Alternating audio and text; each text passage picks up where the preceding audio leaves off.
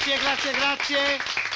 Ora fate bene attenzione, venga qui al microfono. Signora, è inutile che si nasconda dietro la colonna perché la vedo benissimo. Ecco, bene, venga, venga, lei. Poi venga, ecco, sì, quel giovanotto lì della quarta fila, quello con la cravattina color singhiozzo di pesce.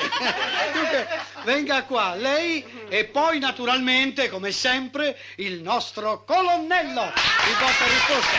Si accomodi, colonnello. Anzi, grazie della sua presenza anche oggi. Attenzione, attenzione signore. eh. Allora, la domanda è questa. Nacque in un'isola, fuggì da un'isola, morì in un'isola. Chi è? Silenzio, silenzio laggiù. Non suggerite. Eh, Garibaldi. Ma che no, Garibaldi no. Garibaldi no. L'isola, eh, Caprera, ho pensato a Caprera. No, no, no, no, non nacque a Caprera. Non nacque a Caprera. Non nacque un altro. Benissimo, c'è qualcuno fra il pubblico che lo sa? Napoleone! Napoleone, brava signorina vestita di giallo, venga a prendere il premio.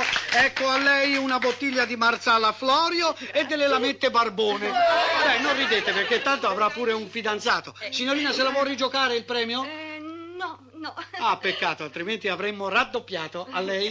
Arrivederla.